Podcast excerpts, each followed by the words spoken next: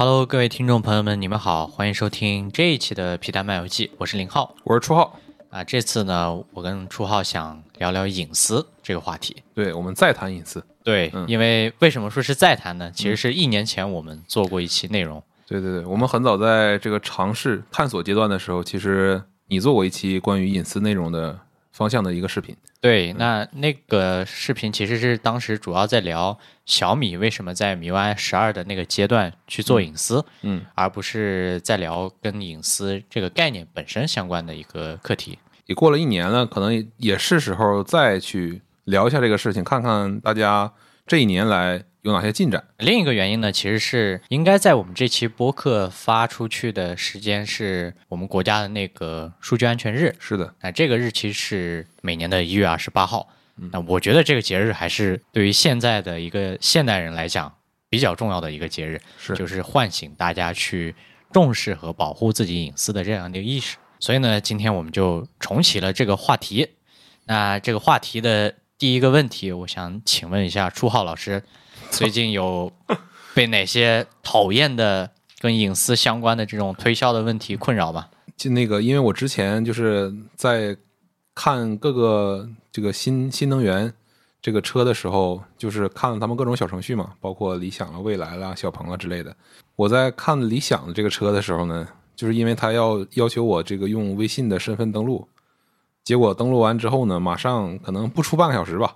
他们这个销售就给我打电话说，您刚才好像看了某某哪款型号的车，可能 L 八 还是 L 九 吧，反正就是说您是不是对这个车很感兴趣，我可以给您简单介绍一下。然后说如果这个我我们可以去 四 S 店里面，然后也可以去预约一个试驾。然后我就觉得挺奇怪的，就这个事儿有点，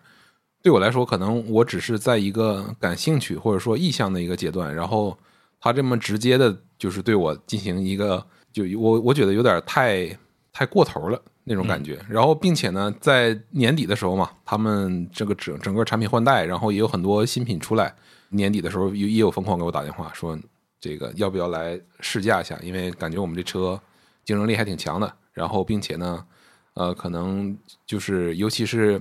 二二年的那个国家的那个新能源补贴可能要结束了，那你如果错这个时候可能就可能要更贵，所以那个时候也疯狂的接到了一些电话。大概就是我目前最近可能发生在我身上的这种烦恼就这些。嗯，我这边最近有个什么烦恼呢，很早的时候老家有个同学在银行当业务，嗯，他说希望我这边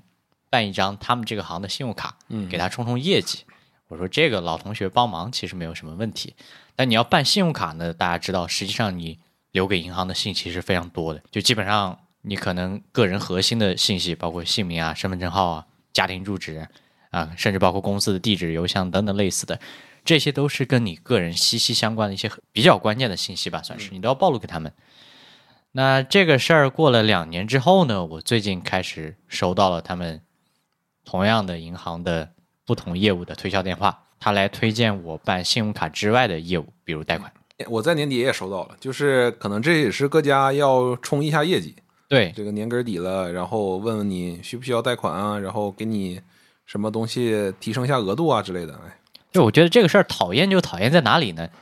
我当时只是办了一张信用卡，嗯，你那个非常冗长的那种什么协议，我感觉正常人都不会看这东西，所以我把我的信息授权给你，仅参与了这个信用卡的业务之后，你为什么还要反向给我推荐贷款的业务？就这个边界，哎，我觉得是很很操蛋的一个问题。应该在应该是贷款的业务其实是在他们信用卡的业务之内的。嗯，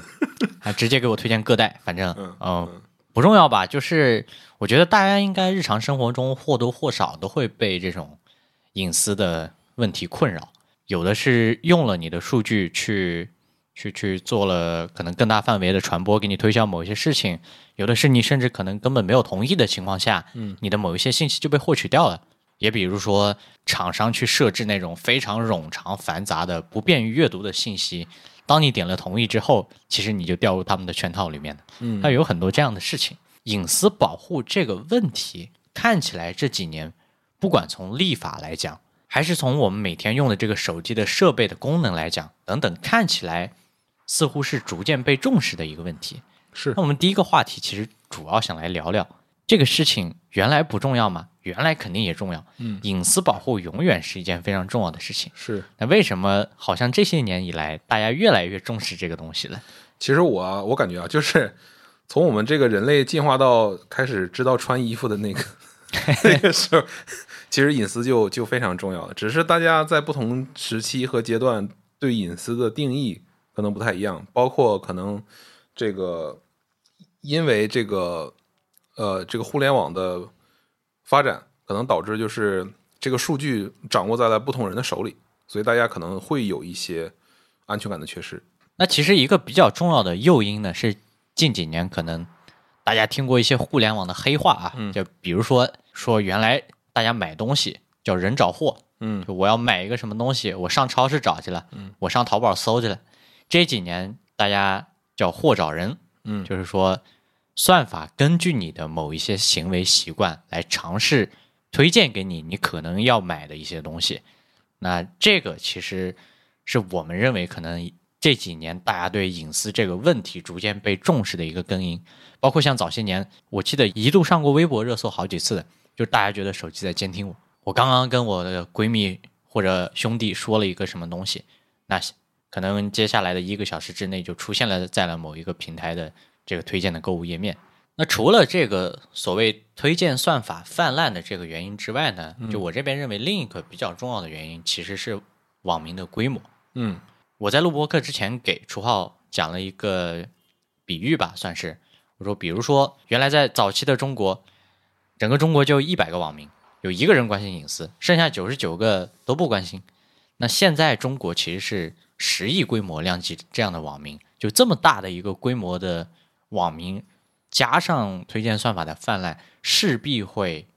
影响到大家，或者说唤起大家对于隐私保护这件事情本身的关注。然后这里面可能还有一点，就是你既然提到就是网民嘛，那网民他天天用的是什么呢？就是这些移动互联网的应用嘛。那这些应用它其实在整个这个新的时代，嗯，在以前是从来没有过的。就是大家在 P C 时代其实是没有这么大规模的一个互联网的普及的。那这些应用其实都是一个一个的叫叫它私人公司，或者说叫民民营企业，是吧？这些公司它掌握着你每个人的这个这个可能个人的一个信息，或者或者说叫隐私这个数据也好，它都是天然的会有一种不信任感，就是你拿来我这些信息之后，呃，你是不是呃有其他的用途啊、呃？你是不是会卖给别人？导致就是说让你这个应用了了解我，而而且这个啊、呃、让你更加了解我，但是这些东西其实不是经过我授权或者同意的。我不希望你，我可能我不希望你这么个这么了解我的一些所有的一些个人的信息，我我可能我可能不希望他们能够了解到我的某些的偏好，或者说是是偏好还是喜爱啊这个东西。举个例子吧，就像我们当时在做那个视频的时候，嗯、我们专门找了一下现在还存在的一些应用的上古的版本，嗯，比如说某华万年历。嗯，我们找了一个一六年的版本，然后我们找了一个二零年的版本，去对比它那个收集个人数据的那个权限所要的范围。嗯、你能看到一六年、一七年的那个阶段，其实它所要的信息要远远的高于二零二零年。比如说什么？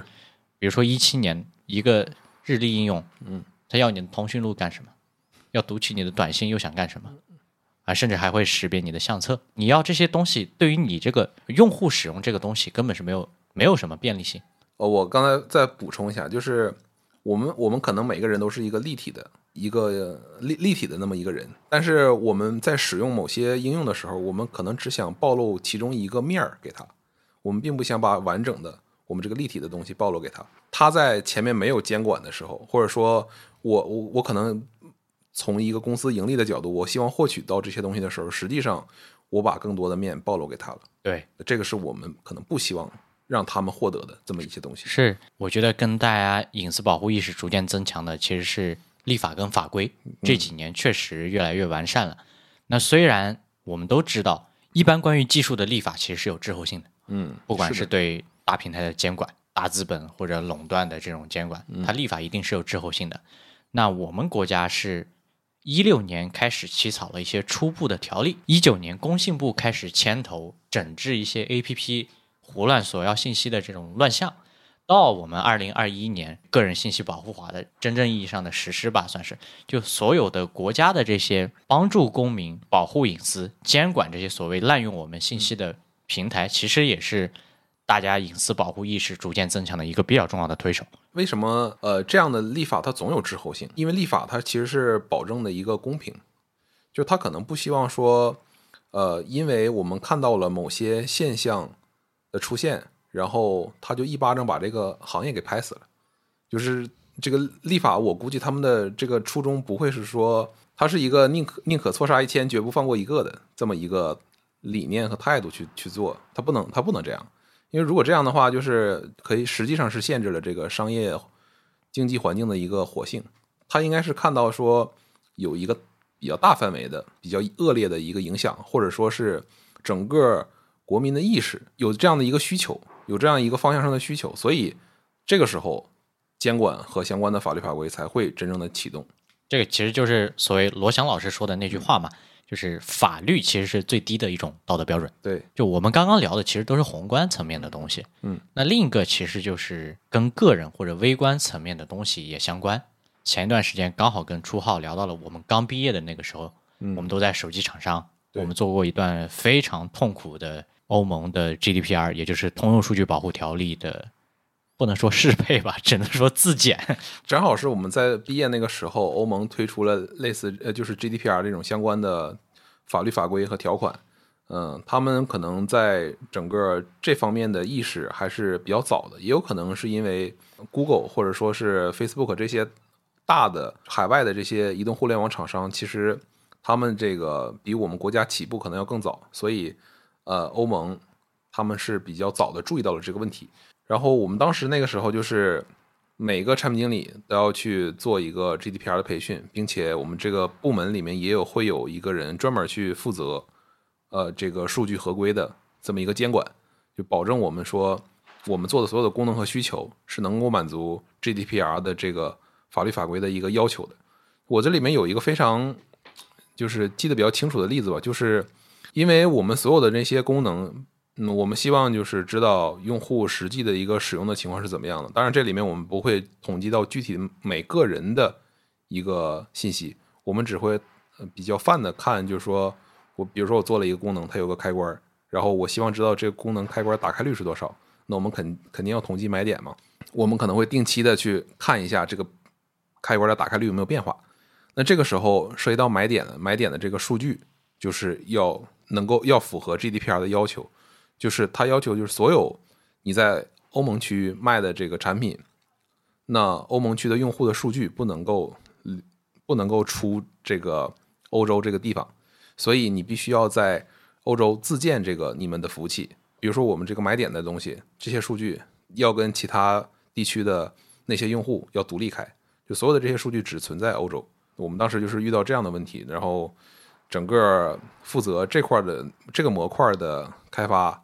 也是就是挺痛苦，就是你必须要全完全切割，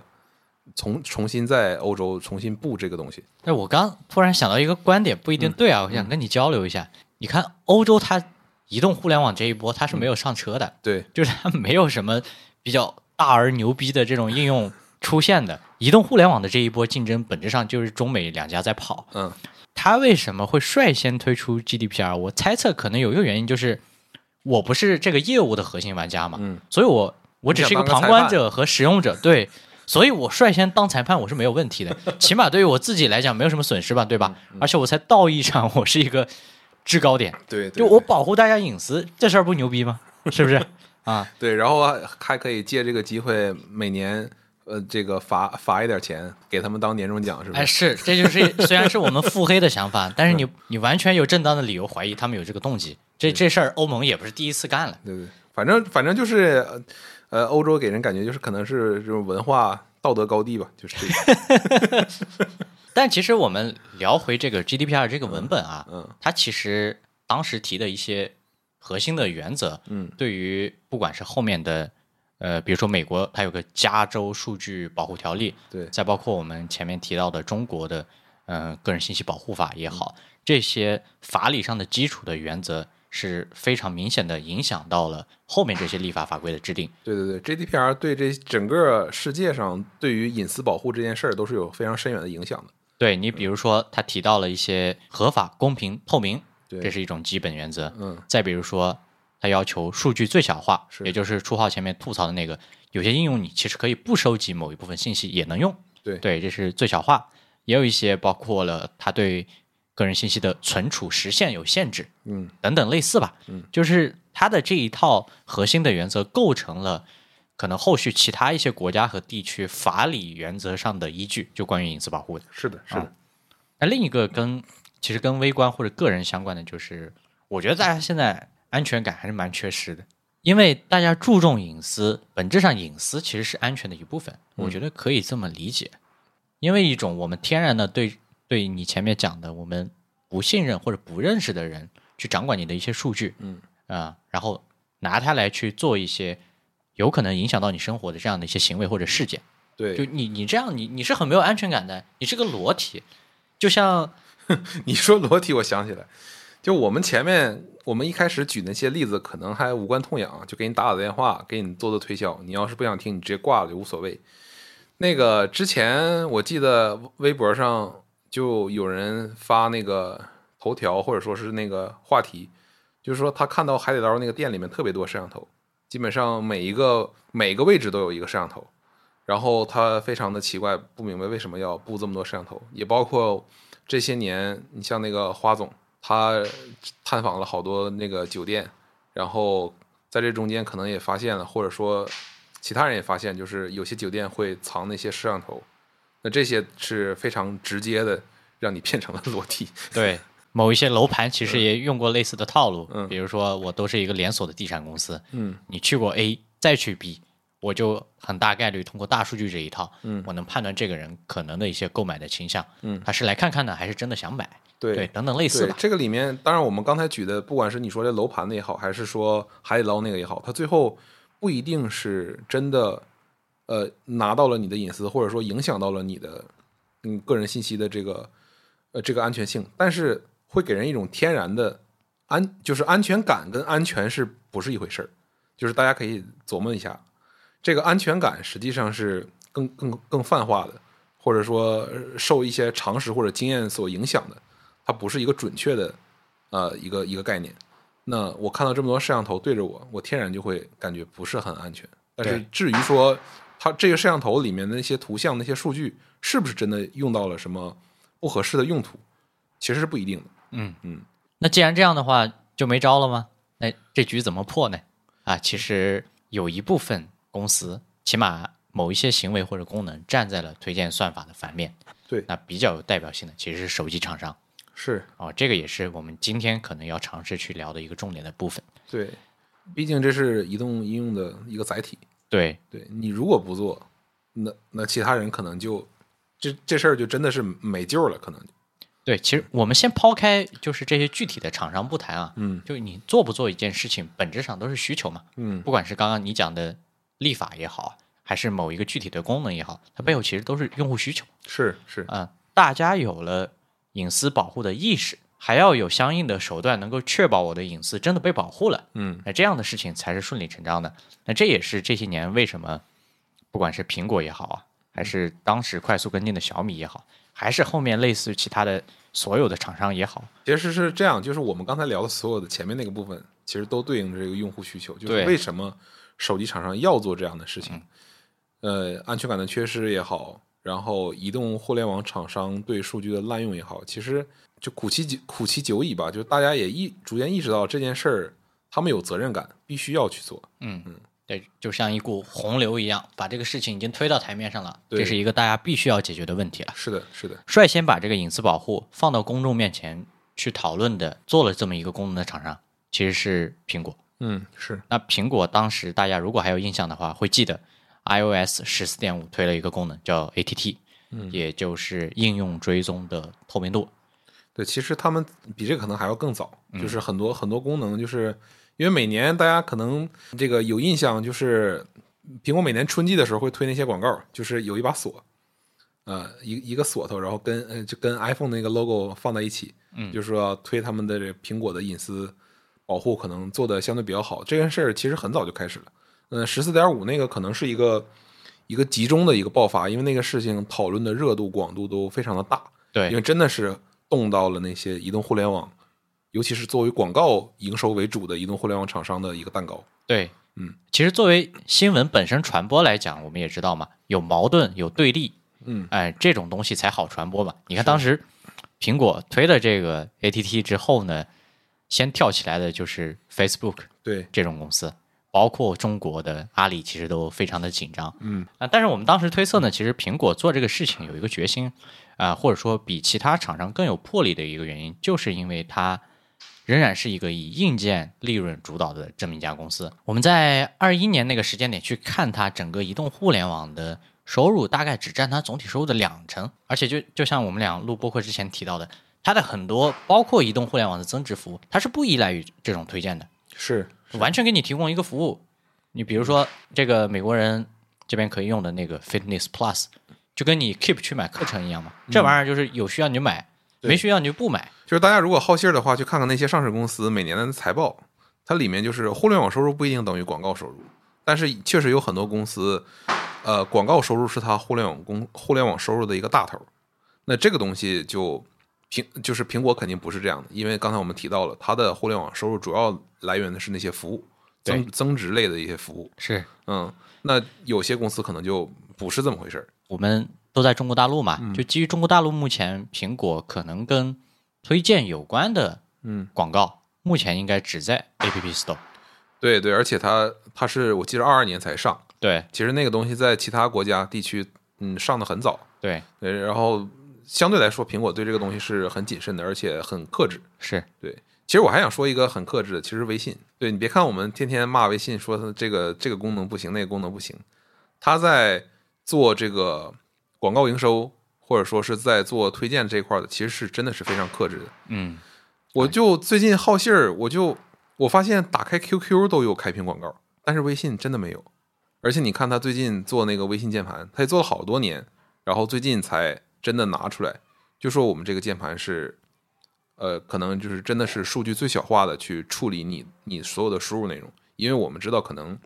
其实输入法是最容易暴露你的一些行为的。对，嗯，那聊聊完这个事儿之后呢，就是啊，其实我们观察到比较快速去响应这个功能的是小米，在二一年的 M I U I 十二，就是隐私保护相关功能的跟进。对对，国内的先锋可能除了小米之外还有魅族，他们两个都是跑的比较早的。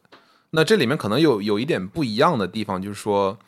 呃，其实小米它很依赖它的互联网收入里面的广告营收那个部分。但是魅族可能稍微差一点，因为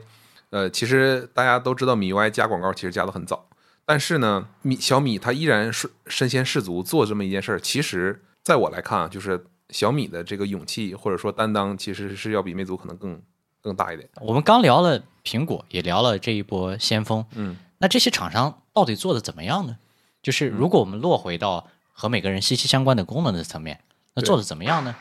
那我们刚夸了苹果这么多，然后也也称赞了一些国内的厂商，嗯，那我们就先从苹果开始聊起。对，那我觉得聊苹果有必要先聊一件事情，就是苹果在近几年的发布会上，应该会在每个模块讲完之后，把隐私当做一个单独的部分来讲，嗯，就是我设计完这些功能之后，我怎么去保护你的隐私。而在这些所有的思考背后，它其实关于隐私保护的原则来源于 G D P R 的法理的依据，也就是对于他来讲，他一直在提几个原则，比如说最小化，嗯啊，比如说安全，比如说知情透明，就是用户一定得知道，嗯啊，哪哪哪个应用用了什么东西。再比如说端侧处理，那这个其实是呃不是 G D P R 的法理依据，因为这个是一种技术上的关于功能整体思考的一种引导的方向。对，对，它可能还是在，如果按照 G D P R 那个原则来算，它可能还是在数据最小化的一个大的范畴之内。对，嗯，我是这么理解的。然后我们其实可以一个一个聊一下啊，嗯，就聊一下目前苹果在这些原则践行下到底做了哪些事情。嗯，第一个其实是最小化，最小化初号这边你觉得有哪些案例？呃，我我举一个，就是呃，他们在前两年推自己那个 Apple 那个玩意儿叫啥来着，就是用 Apple Account 吧，就是用苹果邮箱，苹果创建了一个自己的那个账号，然后去登录各各个应用，然后这个东西我看到国内可能也有一些 app 去适配的。那它用用这个方式去登录那个应用呢，实际上你能给它给应用的这边的用户信息其实是非常少的，因为苹果把很多东西做了模糊的处理。那另一个呢，其实就是包括苹果在内的所有安卓厂商这几年逐步去推进的一个叫模糊位置。嗯，那什么叫模糊位置呢？就是比如说我现在要用一个旅游的 A P P 去某一个城市旅游了，嗯，那我可能想通览这个城市所有的大呃所有的大概的景点。那你这个应用，你只要知道我在这个城市就好了。对，你知道我住在哪个楼或者酒店里面干什么？是，是，这个其实就是嗯、呃、最小化的一种表现。这自从有了这个功能之后啊，我基本上都会注意的去点一下，只要不是说类似像导航或者打车或者说外卖，对，必须要我需要它。依赖我的这个精确位置去给我提供服务的，除了这样的场景之外，其他我都会选择模糊位置。对，因为我不需要你知道我具体的位置在哪儿。就这个事儿本质上其实是我们的一种权利，嗯，但是原来从早期的手机它没有配备这个功能的情况下，我们就没得选。对对，它甚至它甚至都不会告诉你这个应用在后台什么时候调用了这些权限去获取你的东西。哎，对了，第二个其实我们刚刚讲到了安全，嗯，那安全其实也是所有人公认的一个原则嘛。安全我们刚刚也讲了，就隐私保护背后其实就是安全的需求表现之一。而且 这, 这, 这件事其实呃，大家都有血的教训，嗯，就是其实苹果之前也有过一次，然后包括像索尼，我不知道你有没有印象，就是可能 大,、呃、大概几年之前了吧，可能有十年之前了， P S 三 那个时代，其实那个索尼的 P S N 账号有一次被大规模的泄露，就是被黑客攻击了，然后那个时候对索尼来说，对索尼的这个公司来说，声誉是受了很大的影响。嗯，那其实大家就开始从那个时候开始逐渐意识到这个安数据安全的重要性，因为其实对于这个公司来说，用户的信息其实是最值钱的。嗯，另一个我想补充一个案例，嗯，就是最近微博热搜上了的那个新闻，嗯，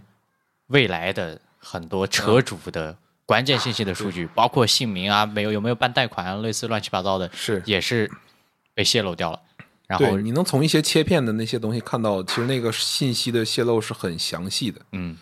基本上你不说裸体吧，反正就呃很很明确的，就是能够对你的呃未来的一些行为可能有做一些预判。而这个信息是十分有价值的，对于可能某些公司来说。而现在这些黑客都挺高端的，嗯，上来就要比特币啊！对呀，啊，我不要现金了，隐私啊！因为我我用比特币交易不会暴露我的隐私，啊，这个事儿突然就邪门起来了。所以你看，嗯，苹果它在安全这个原则之下，它一直在强调一个点，就是数据端到端的加密。嗯嗯，啊，这具体是什么加密算法，啊，包括硬件这边的配合，就我就不是特别了解了，嗯。但他们其实一直在强调这个点。对，所有上云的东西，依赖 iCloud 服务的东西，基本上都会做端到端加密。对，嗯，那第三个呢，我们刚刚提到的是知情透明，呃、这个原则。那这个其实也是跟 G D P R 那个法理原则是有对应或者密切关系的。那这个部分其实，呃，我们前面提到了一个，就是 A T T 嘛，就应用追踪的这个事儿。嗯，呃 ，App Store 现在我们能看到一个完整的这个应用到底要在什么样的场景下获取你哪些权限。其实它有一个比较详细的一个列表列出来，嗯，如果说你觉得它获取的东西，你你你可能觉得不满意，或者说它可能获取的比较多，那你可以选择不下载，它有一个知情权告诉你我到底要获取什么样的东西。嗯嗯，那这一点目前的话，国内的这几家大的厂商其实也相对应的做了跟进。对，但是但是啊，我说但是了，我这两天不是用了那个呃 X 九十 这个产品，用了两三天吧，嗯。嗯，它这个玩意儿就不如 App Store 直接暴露的直接，它是有个二级菜单的，它不像这个 App Store， 它就一级菜单告诉你。是是是，而且我还想说一点，就是即使这些东西，这些就是权限公开透明这个事情大家都做了，但好像还是苹果做的更好看一点。是，啊，就它在 App Store 里面那个应用页面里面把这个信息展示出来，并且很直观。就是尽管这个东西对于普通用户来说是有一定理解成本的，但是它还是尽可能的想把这些东西比较简单的 把, 把它告诉给你， 帮, 帮助你去理解。其实那个不仅仅是通知的权限，其实 最, 最开始、呃、三方应用获取你手机的 M E I 是也是不需要权限的。对，就这个这个东西很关键，也很致命的原因，是因为 I M E I 是一个唯一身份的一个识别码，就它直接对应到了你的这个手机，它对应到你这个手机也也就相当于是直接对应到了你这个人。所以如果应用它直接获取到了 I M E I 之后呢，它对你这个手机上的一些使用行为，它是可以直接去做一些定性或者定量的判断的，而且这个事儿它不是很模糊，因为它只有你在操作这个手机，嗯，所以它所有的这些东西会绑定到你这你这个人身上，你这个用户身上，因为你一旦注册了这个应用，那这个应用的账号跟这 M E I 绑定到一起，哎，这就是你，对吧？但是这最近两年也是可以，用户可以手动去去选这个 M E I 的权限到底要不要给他，或者说我可以给你一个假的，给你一个空的，这些东西慢慢的也在去做，也在去践行。接着你这个继续补充啊，嗯、就是除了我们不给他 I M E I 直接读取的权限之外，嗯，呃，最近几年大家在做一个叫 I D F A 的东西，对，就是它是一个专门的跟你手机相关的广告识别服务，嗯，比如说你某些厂商在合法合规的情况下，但凡要去采购。什么采购采集用户的一些可能相关的个人信息数据并且被用户授权了，那你识别这个广告服就好了、嗯啊、你不要去识别手机的这个唯一的身份证的代码，因为这个识别服务我是可以随时擦除修改，它是一个完全随机的东西。对，那个呃 I D F A 那个 I D 是可以重置的，对，你一旦重置之后呢，它就变了，就相当于它不会精确的对应到你这个人你这个人你这个用户，是，但是 M E I 不一样， M E I 是跟着手机的硬件绑定在一起走的。 M E I 是你直接告诉了对方你的姓名，或者你给他把身份证递过去了，对，把你身份证号给他了。对，那这个 I D F A 呢，就是说跟他说我叫零号，嗯，哦，大概就是这么，对，我我的昵称叫零号，对，可能过两天我又变成了另外一个名字，比如说我叫蝙蝠侠，对对对，差不多是这意思。举个例子吧，嗯，那另一个其实就是苹果这边目前可能做的最好的一个点，嗯，就是端侧处理。是的，尤其能看到这两年他在这个上面疯狂的发力，一年一年的在刷新自己这个端侧处理能力的一个广度。我印象有点模糊了，可能是不是很准确。我记得这个事情落地最一开始是在 Siri 上，就是他有一年发布会 W D C 上面讲说，我的所有的 Siri 的指令都直接 on device， 就是我的数据，你的语音的东西，我识别的算法，包括后续的功能，它都是在你的设备端实现的，我不会去联网。那这件事儿对于整整个可能就是所谓的那种 A I 服务，它是一个影响力非常大的那么一个一个变化。就很多人担心这些联网的服务还是会或多或少的去你你你的你的信息会被这些厂商去收集，不管是苹果也好，还是安卓厂商也好，甚至是那些三方应用也好，这件事它就是安全感，还是我们刚才提到那个，它不一定真的把你这些数据拿去滥用了，但是你你还是不免会有这种担心。但这次我直接告诉你，我 on device。我不会去在联网上传任何的信息给到我们自己的服务器，那这件事对于用户来说是一个相当放心的那么一个举措，而且同样还体现了苹果非常强的那个处理器上的 A I 的能力。那这个其实也是我们之前一直强调的嘛，你垂直整合就是有这样的能力。对，我定制这个芯片里面专门做神经网络引擎处理的这个部分的算力，最终肯定是服务了某一些功能或者需求嘛。对对对，就是我们这这这么多年来啊，就是一直都有，就是可能对普通用户来说是一个非常大的一个疑问，就是每年吹说苹果的，不管说苹果吧，或者说高通也好，就是呃每年提升的那么多的 A I 算力，我到底在什么场景下能够用到它？其实对我估计对普通用户来说是一个挺大的一个疑问，因为看起来呃可能除了相机能够实打实的用到那些 A I 算力做场景识别之外，其实日常使用当中很少有能用到这个部分的能力的，尤其是三方应用可能会自己自己去搭一些东西，或者说我直接在我的云服务上云服务器上去布这些 A I 的计算能力，你只要把数据传到我这服务器就好了，然后我在云端计算再返回给你，那这样的话就完全不依赖你端上的这些算力。那这个时候其实苹果这个就很有有一个很好的体现，我我的这些 A I 算力真的感觉好像是用得上了，尤其是你在这个端端侧识别的这个端侧处理的这个功能范围铺的越来越广之后，之前是 Siri，然后这两年是它的那个图像识别，我直接在图库里的那些照片，我可以直接识别到照片里的那些数字，或者说是那些大段的文字，我都可以直接提取出来。那这些东西其实是有一个很强的感知，就是确实我好像看到了 A I 的一个能力在这儿。那关于端侧处理，我想补充的其实是输入法。嗯，那这个其实也是我觉得是安全感的东西。现在有两个输入法摆到你面前，嗯，一个是可能没那么好用，但是不对网络上传任何数据。那另一个就是说你需要绑定一个 I D， 你不知道你的某一些输入习惯有没有被上传。嗯，那这两个输入法放在你面前怎么选？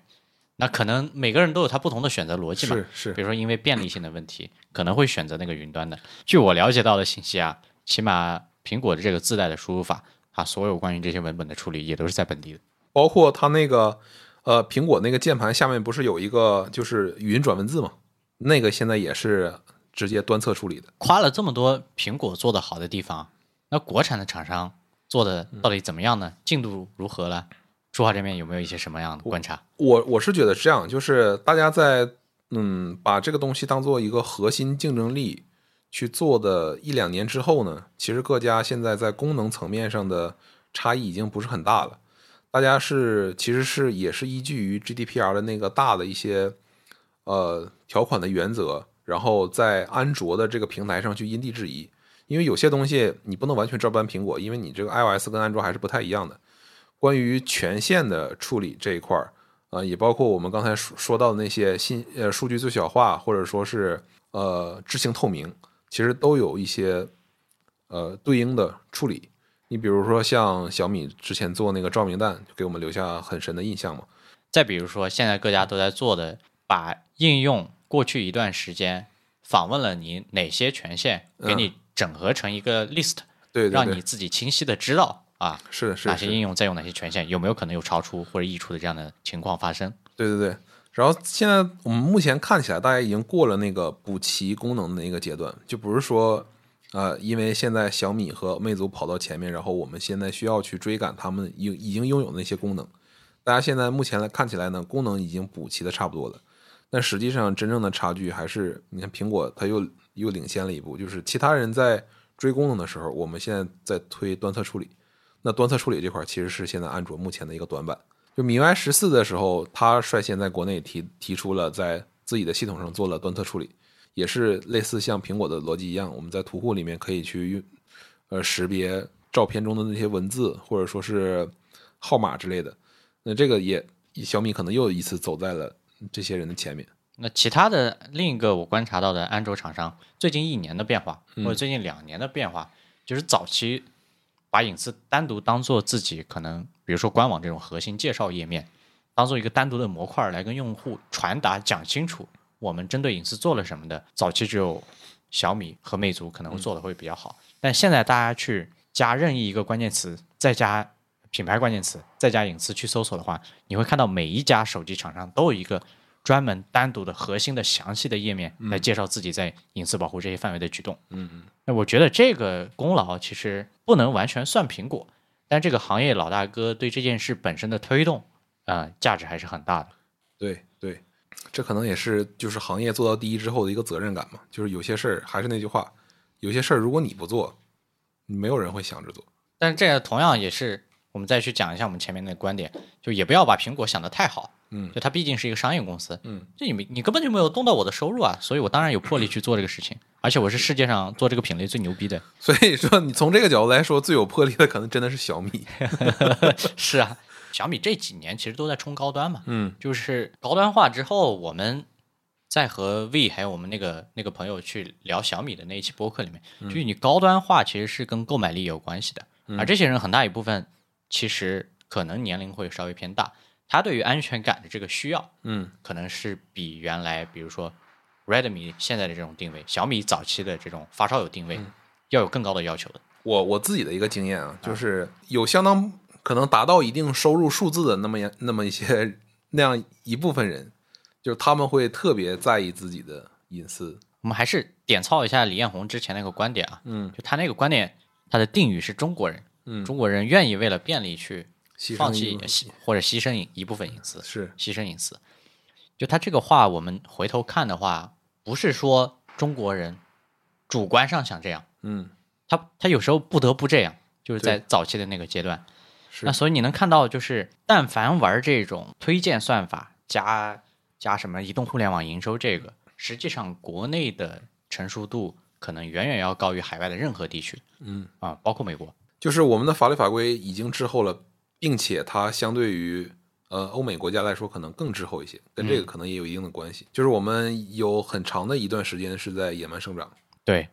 啊，这个客观上确实加速了某一部分技术的发展和领先，嗯，我们必须两面性的去看待这个事情。是的，是的。但是它的坏处就是我们刚刚也讲了嘛，对，就我们被变成裸体了。它就是说，我既然已经用一部分的隐私去换取了便利了，你不能够再用我的隐私去去从中获利。嗯，国内的这些做安卓，因为国内的安卓和 Android 的完全就是两个东西的。嗯，就国内的安卓的这种现状。导致了包括华米 O V 在内的每一家，嗯，目前为止都是把移动互联网的营收或者说叫广告的营收当做自己收入非常重要的一环，是啊，所以就导致了我们刚刚为什么说夸小米率先做这个事情是有魄力呢，就是他先割了自己一刀。当然现在每个厂商都割了自己一刀，但是大家可能也在在这个新的阶段，在新的时期可能也找到了一个跟三方应用厂商的一个嗯，新的一个平衡点。对，就是我们可能明确有一个共识之后，我们有一些数据我们就是不能去呃给你们，你就不就是不能去索取或者说是授权、嗯、但是我们在这个呃新的一个基础之后，我们怎么去共同再去合作，或者说是为用户创造更好的体验，可能现在已经是又又找到了一个他们比较合合适的那么一个平衡点。对，那这件事其实带来一个潜在的好处是什么？就是它一定会影响他们的收入，这个肯定，这个是肯定的。对，就因为它收集到的信息没那么多了嘛，用户也要同意之后你才能收集某一些信息。嗯，潜在的一个好处是，比如说一个新进的某一个产品，嗯啊，它也许要更加专注在这个产品本身上面，嗯，然后才能博取用户某一部分信任，让用户来去下单，而不是说原来我们。东西都差不多，嗯，那我可能靠背后的资本来做个性化推荐，硬塞给用户说，哎，我知道这个东西和另一个差不多，但是它的那个互联网上的声量比另一个大，那我天然的就会觉得它可能更值得信任一点。对，我觉得这个状况一定会有所改善。但是我们今天其实不仅是想讲这些手机厂商在隐私保护这边的动作啊，嗯，其实更重要的是借着个人数据保护日吧，算是这个节日，我们聊一聊我们的一些观点。那第一个观点我先抛出来啊，就是不论我们自己再去有一些外部的力量帮助我们来保护隐私，这个事情最终还是得靠个人。每个人的隐私意识最终决定了这些可能会滥用我们隐私数据厂商的态度。当然厂商在这里面有一些陷阱啊，比如我们吐槽过的冗长的用户协议和隐私条款，嗯啊，有一些陷阱。但是当我们有时候真的不怕麻烦，越来越多这样的用户站出来说，我就要仔细阅读一下你这个东西，我看里面到底有没有猫腻，然后我每次点一个勾同意确认的时候，我稍微多注意一下。那比如说现在呃，我们两个不是经常和别人互相寄手机嘛，嗯，顺丰现在寄那个电子产品不是要实名签字嘛，嗯，那里面那个冗长的协议其实我都没有仔细看过，是就到时候互相有，就哪怕跟隐私没有关系，就互相有理赔的责任到底怎么算，我其实都不知道。记不记着去年应该就是去年呃，有一个开发者他通过苹果给的那个应用获取权限的那个接口，看到了微信在晚上的时候会大量频繁的去获取相册里面图片的那个权限。嗯，那个那个事情你还记得吗？嗯。然后虽然那个事情最后，呃，微信是说我们的自己的可能有一些功能的接口的实现是有一些问题的，就是这个它并不是说我真的去你的图片图库里面去拉那些图片去分析，然后分析你的隐私或者分析你的用户行为。但是给所有人可能敲响一个警钟，就是一个是隐私这个保护的意识很重要，就是我们要去对有某些行为说不，就是我们其实希望就是有越来越多的不管是开发者还是从业人员能够站出来，哪怕微信这个事儿本质上是一个技术问题，嗯，那他也能更多的去敲响我们关于隐私保护的警钟，这样对所有人来讲都是一件好事情。我们从这件事里面看到呃，用户对于还是安全感，就是用户安全感的缺失应该反向对这些公司的产品或者说开发者有一个比较强的约束，就是你不要在这上面去，一定要就是非常的注意，不然的话就是一旦说这样的问题暴露出来，即使是你没有责任的，或者说它其实是不涉及隐私安全问题的，但是一让一一样会出现非常大的那那样的一个影响。那我们想聊的第二个观点其实是隐私和便利，这个确实是需要平衡的东西。我跟初浩录播客之前就讲了一个事儿，初浩在我们视频频道出现的环节里面，有时候拍 iPhone 会拍到他那个百度输入法的皮肤，嗯、森林级那个皮肤确实做得很好，是就也有很多用户去问我们说那个到底是什么皮肤，什么输入法的。嗯嗯，操蛋的一件事情在于什么呢？就是像皮肤这件事情，因为它也是个免费的嘛，就是理论上你下载到本地，把这个包一套，把这 U I 一换，那大家就可以用了。但是你肯定知道，你要用这个功能，它就让你登录账户。这件事情就是我明明只使用了我我们认为一部分可能比较基础的功能，它不需要我们去登录账户，但是厂商就会存在一部分自己可以动的这种这样的手腕或者规定。对对，这里面有一个有一个灰色的一个地带，就是说它可能它在法律的约束范围之外。然后是非常模糊的，我有我我可以这个本分一点，就是把它当做一个非登录就可以使用的一个简单的功能，但我也可以要求你去登录，然后我可以收集到你的一些信息。它可能比如说，呃，我做了登录的这个行为之后，嗯，现在的输入法这几家大的都会云端同步你的一些词库，嗯，就你个人的一些输入习惯等等，也许给你带来的便利，但是。我们刚刚从用户视角讲的这个例子，我就觉得本质上是一个很拧巴的东西，就是你讲的这个所谓灰色地带，法律是没有没有办法去监管到每一个细节的，对，是的，这个得靠道德的自律了。但是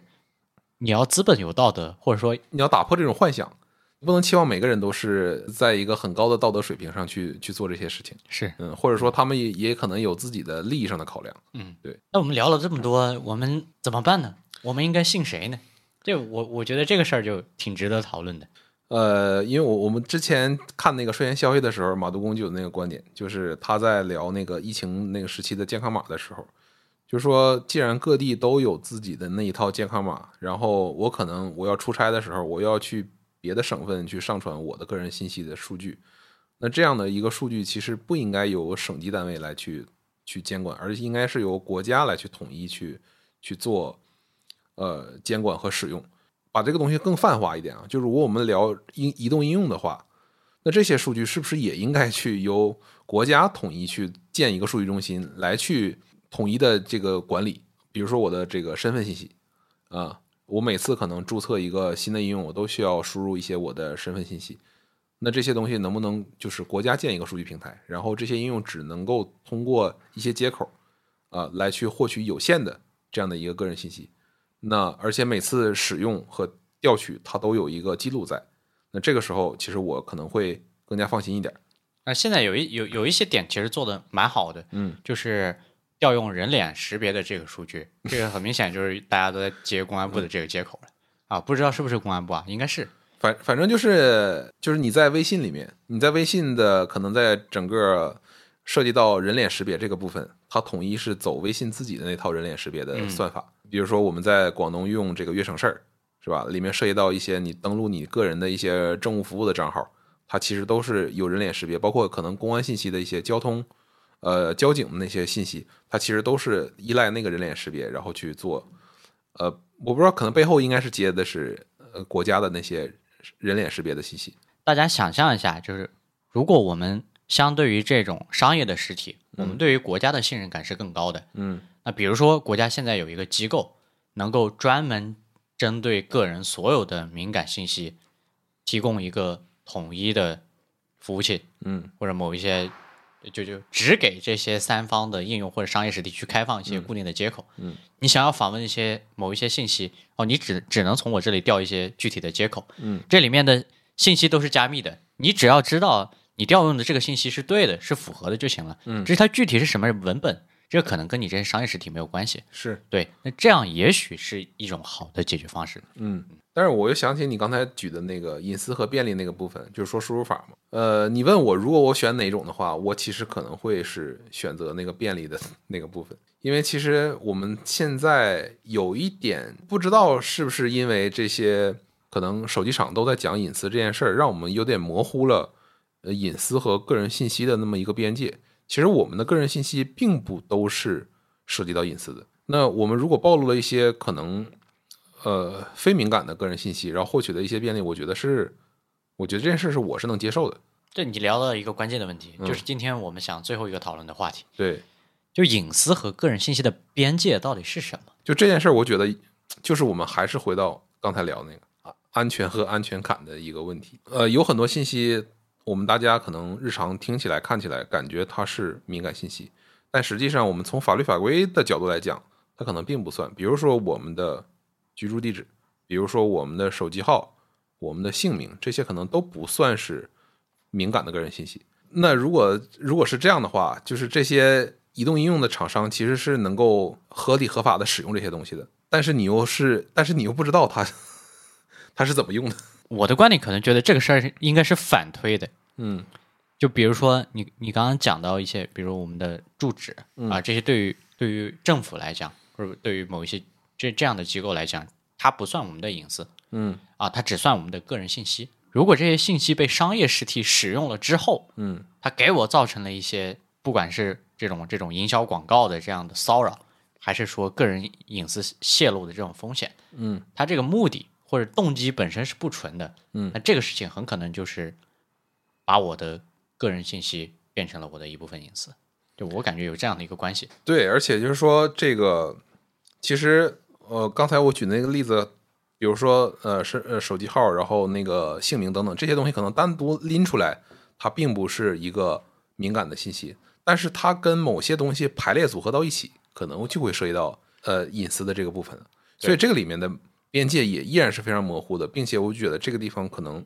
法律法规依然不是特别健全。嗯，对，因为这里面就非常非常的细节了。你比如说。我们刚才录播课之前还举那个例子，我们国家的法律规定就是说，你的一些信仰、宗教、特定身份，那这些东西可能是涉及到，也不是不是可能是，一定是你的敏感个人信息。但是这些东西能不能够通过你的一些应用使用行为来去做一些定性的推断呢？并且这个推断，我我自己理解，可能这个准确率是非常高的。那在这种情况下。你你的这种东西是被被推断出来的，它它还是不是你的一个敏感的个人信息？它需不需要呃约束一这个应用厂商来去限制这个东西的使用？就是我们未来这个隐私这个方向，我觉得可能还还要继续去推进这个对于我们个人信息的保护。就还是我我觉得我刚一开始提那个问题，就是我们没有没有办法画一条明确的界限，说这个东西是隐私，那个东西不是。我所以不管说是单方应用厂商也好，还是手机厂商也好，就大家可能还是必就是遵照着法律法规来做我们的这些手段是没有问题的，但是这里面还是有很多模糊的东西，需需要我们个人去有一个非常好的一个安全或者隐私的意识，对，来去这个时刻注意，因为这事儿实在对我们来说非常的关键。嗯，反正总而言之呢，其实就是初号表达的这个观点，对我们普通人来讲，我们尽量给一些我们不能信任的这样的东西，嗯，减少提供信息，甚至不提供信息。对，这这个也是我们能做的。对，而且这个可能也不仅仅限于说我们在使用手机的这个过程中了，对，我们日常的使用，你像那个包括前几年大家在快递单上还能看到自己的很明确的那些个人信息，地址啊之类的，现在不是也很也有很多就是把那些关键的信息打码，这里面包括可能还有外卖也是一样的。感觉我们最后这个关于个人信息和隐私信息或者敏感信息的边界这个问题，呃，如果有朋友想在评论区和我们交流的话，也可以表达一下你们的看法。就我感觉我们俩可能只是举了一部分的这样的案例来尝试去分解这个问题。对对对，这个事情我我我觉得我们可能还没有聊清楚，我们可能还找机会还要再聊，甚至是找一些真正呃在比如说手机厂做这个相关需求和功能模块的这个人，帮我们一起梳理一下，就是大家对这个隐私这个事情的定义到底是什么样的。好吧，那以上就是可能我们这一期聊的全部的内容了。嗯，那今天可能听感不一定好啊，因为快过年了，外面小孩都在放鞭炮。是，那我们尽量尝试去把这个处理成一个啊、呃，大家能够比较好接受的一条播客吧，算是。嗯，嗯好，那农历新年的第一期播客啊，我们先来聊了聊隐私保护的这个事情。嗯，啊、呃，我觉得还是挺有价值的。那祝各位新年快乐！新年快乐，我是林浩，我是初浩，我们下期再见，拜拜，拜拜。